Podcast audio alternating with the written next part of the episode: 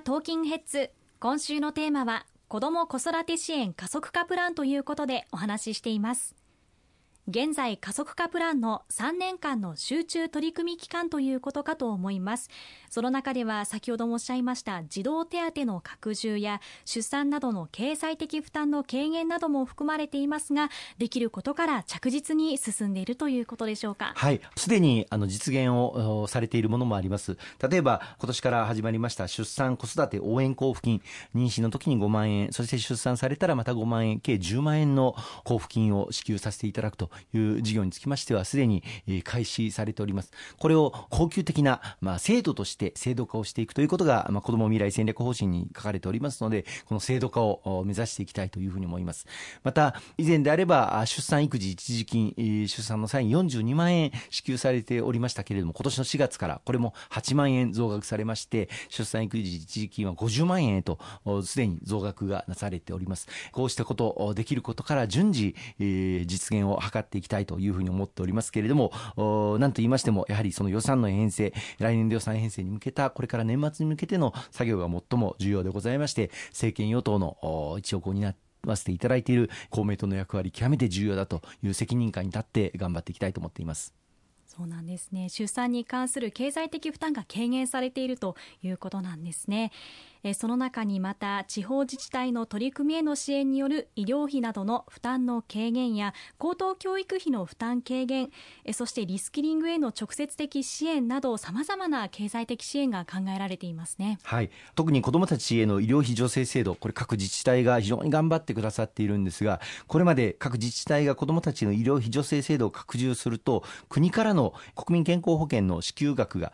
減らされるというそういったペナルティ制度がありました。これが各自治体が子どもたちへの医療費助成制度を行うことの、まあ、足かせになっていたんですけれども今回この減額調整措置を撤廃するという公明党の強い主張が受け入れられまして撤廃することが明記されました。各自治体において子どもたちへの医療費助成制度を大きく拡充すること、まあ、公明党としては全国どこでも高校3年生まで医療費助成を受けることができるそういう社会を築いていきたいと考えておりますけれどもそれに向けて大きな前進を図ることができるきるというふうに考えております。また高等教育の無償化これも拡充されることになります、まあ、授業料減免措置あるいは給付型奨学金制度こうしたことについて2024年度から多子世帯子どもさんの多い世帯やあるいは理工農学部系の学生さんに拡充がされるということが決定の運びとなっております。こうしたことを着実に進めてまいりたいとそのように思っております。公明党としても確実に支援の強化をしていきたいということなんですね。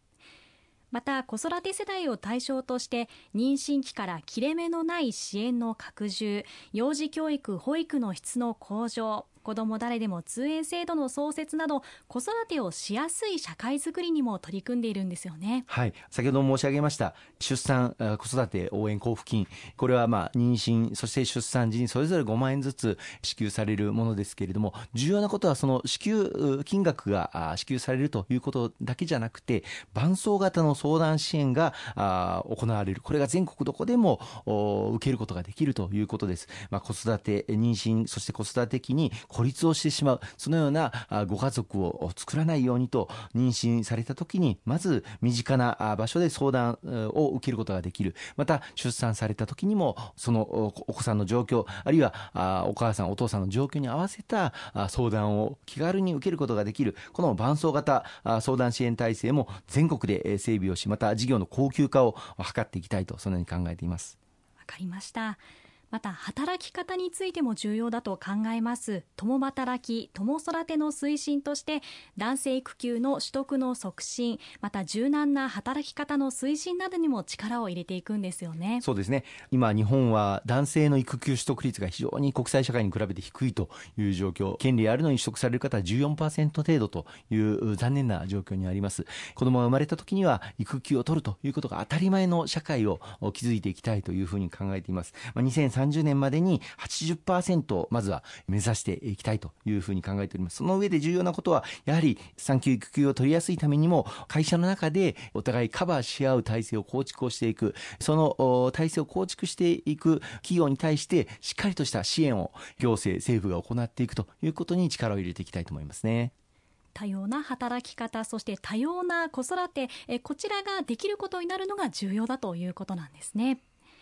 またオープニングでもお伝えしました現在概算要求ということで実現に必要な予算が子ども家庭庁から予算として出てくるということでしょうか。はい。あの子ども家庭庁があの今年設置されて初めてその子ども家庭庁としての来年度概算要求が出てまいりました。この概算要求の最も重要なポイントは先ほど来お話をしておりますこの6月に決定された子ども未来戦略方針。これに基づいてライフステージを通じた子育てにかかるさまざまな経済的支援を強化をしていくこと、あるいは若い世代の所得強化に向けた取り組みを行っていくこと、すべての子ども子育て世帯を対象とする支援を拡充をしていくこと、まあ、こうした子ども子育て支援加速化プランを実現をしていく予算をこれから編成していきたいと、そのように考えております。子ども家庭庁の概算要求もこうした方針で決定されておりますので、これから年末に向けて頑張っていきたいと思いますね。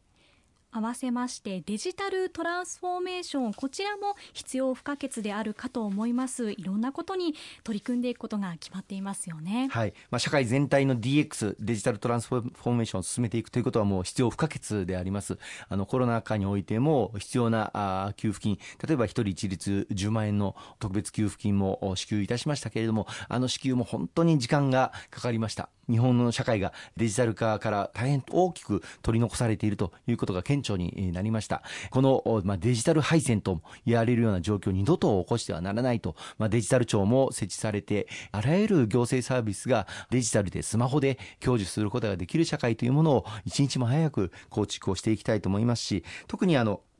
子供子育てに関連する様々な支援策、子育て政策の DX、これを推進していくための取り組みも強化をされております。あの、小倉子育て担当大臣が中心となって子供政策 DX 推進チームというものが政府に構築をされておりまして、出産、子育て、そして教育に至る、まあ、様々な行政のサービスがございますけれども、これをデジタルで、スマホで把握をし、そして支援を受けることができる、そういった体制構築に全力を挙げていきたいたいと思いますね。わかりました。デジタル化を推進していくそしてさまざまな支援をしていくことによって子どもを産み育てやすい社会を作っていくということなんですね。石川さん今週もありがとうございました。今週もお聞きいただきまして大変にありがとうございました